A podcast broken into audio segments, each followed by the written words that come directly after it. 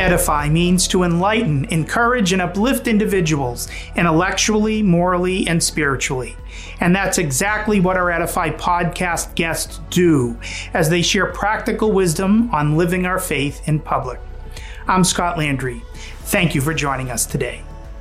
Welcome to this Edify podcast. I'm joined by Andreas Widmer. He's a professor of entrepreneurship at the Catholic University of America Business School, named the Busch School. Welcome, Andreas. Thanks, Scott. Thanks for having me. So you're known by a lot of Catholics across the country as the author of the book, The Pope and the C E O, about your experiences working with Uh, Saint John Paul the Second as a Swiss Guard. Uh, tell us about the first time you met Pope John Paul the Second. Yeah, that is, I have a great privilege of having, um, you know, met John Paul in that circumstance. It was actually, people always ask, you know, they think that every Swiss Guard enters for religious reasons. I, I didn't at all. I, I was not religious, as a matter of fact. And uh, was sort of a, a searching young man and uh, tried to find my place. And I entered the Guards just because it was cool to be a, to be a, a bodyguard. And I very quickly started to have sort of an existential crisis to say, what am I doing here? Italy is a crazy country. I know you live there. It's just very, very culturally different from where I come from. And and exactly at this moment of, of peak insecurity and crisis, is when I met John Paul the Second first. I was actually crying, and he, it was a Christmas Eve, and he he comes out and he sees me and he notices that I cried, and he basically literally embraced me and said that he was glad that I was with him and that he would now go and say Mass and and offer it for me. Christmas Eve Mass. Yeah, Christmas Eve Mass. Because the young nineteen-year-old yeah, nineteen-year-old missed his missed his family and his, particularly his I was, mom at I Christmas. I was literally, yeah, I was literally there on Christmas Eve crying in front of his apartment, being his guard, right? And um, and he noticed um, and reached out to me. But the interesting thing is that he reached out to me in a way that he never, John Paul never told me what to do. He always offered to do something himself and pointed to Christ. And at that moment, I think, I actually think that that Mass that he offers was a pivotal change, a, a turning point in my life. And that is something he did, not me. And you've said in many other uh, environments that you you might not have your faith today if it wasn't for the witness and example of John Paul the Second, watching him up close. I'm very sure of that. Um, my attraction to the faith and the way I found Jesus is actually through John Paul, that I first saw him and thought that was the coolest guy I've ever met in my life. Literally to say, like, whatever this guy is, has or is, that's what I want to be. It's this attraction of this. See, he had this, this security, this self-awareness, yet the humility that when you meet him, you you felt like he got up in the morning just to meet you. And even me, as just like a speck, you know, like he always gave you this this confidence in you, but he had a confidence himself, which was just irresistibly attractive. And so I wanted that.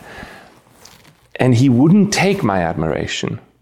He'd always deflect it and say, who you're looking for is Jesus Christ, and I can help you find Christ. And he, he would take the rosary and say, look, here's my, this is my favorite prayer. And he, he would he would encourage me and teach me to pray. And and that is ultimately what led me to Christ.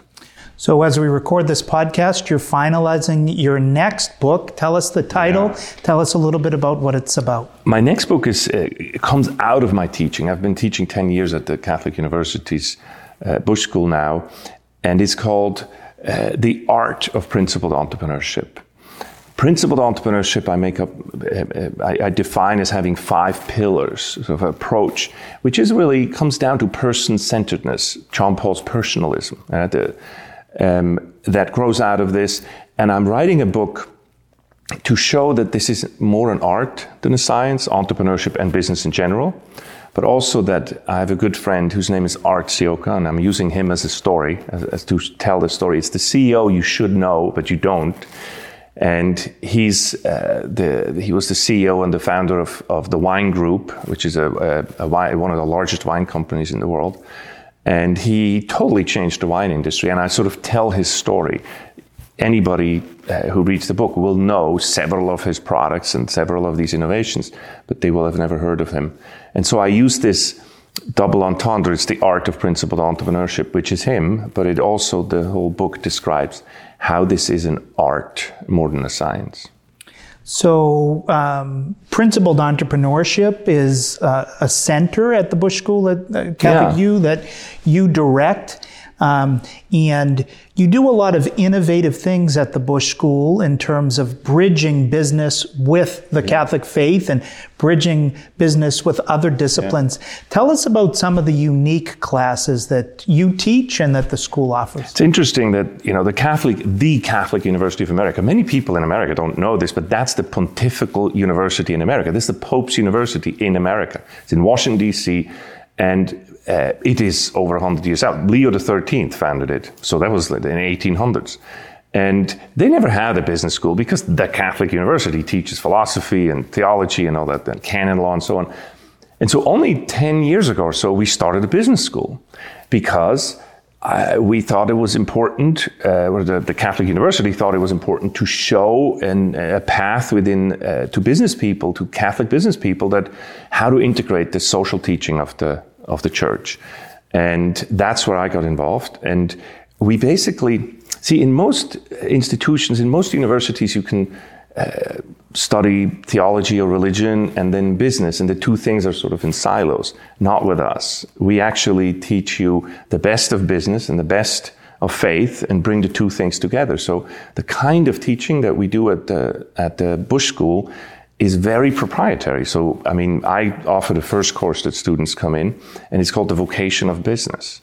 And it brings together the, the, the this zeal for entrepreneurship, this, this mission of, uh, that we have from God to be, to co-create with them in, in this business uh, sense. I sort of bring together John Paul's theology of the body and, and the best of entrepreneurship and bring this together. It's very unique in a sense that you can't find this at other business schools.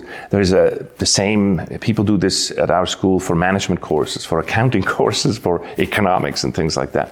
And so it's, it's really fun to work with a group of academics and practitioners like myself, who just had a career in business and now teach, to really find a way to say, how would you do business if you did it out of a deep faith and deep trust in Christ? So there are many people who uh, have a second career. You were C E O of a few uh, different businesses, and uh, now you've been a professor for close to ten years, yeah. I think. What's the most fulfilling part of your work now, uh, teaching and forming young students to be the best people that they can be? It's definitely the, the students.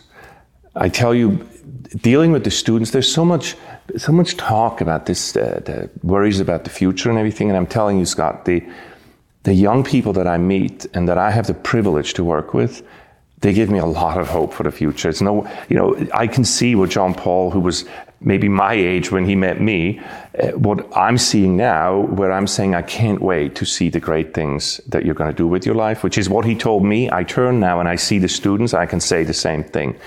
The hope, the potential, the faith, the possibilities that are there give me a lot of hope for the future. And I find that to be the most fulfilling part of my job. Where can people find out more about the work of the Ciocca Center for Entrepreneurship, uh, the Busch School, and uh, get updates on when your book will come out? Yeah. So uh, Catholic University uh, online, um, Uh, it's, you know, you can find uh, uh, this, you can Google the Catholic University of America and you find it no problem. There, there is the Busch School of Business, and we are a part of that with this entrepreneurship center. As far as my book is concerned, I, you know, I uh, tweet and LinkedIn and and and uh, do especially stuff on Facebook under The Pope and the C E O, and I'm eventually moving that towards The Art of Principled Entrepreneurship. But I. I'm fairly active on social media, so people, it's very easy to follow me. He's Andreas Widmer from the Catholic University of America. Thanks for being part of EDIFY. Thank you. Very glad to be here. Thank you for listening. To make it easy for you to listen to future EDIFY podcast episodes, please make sure you subscribe over at Apple Podcasts, Spotify, or wherever you listen to your favorite podcasts. Thank you.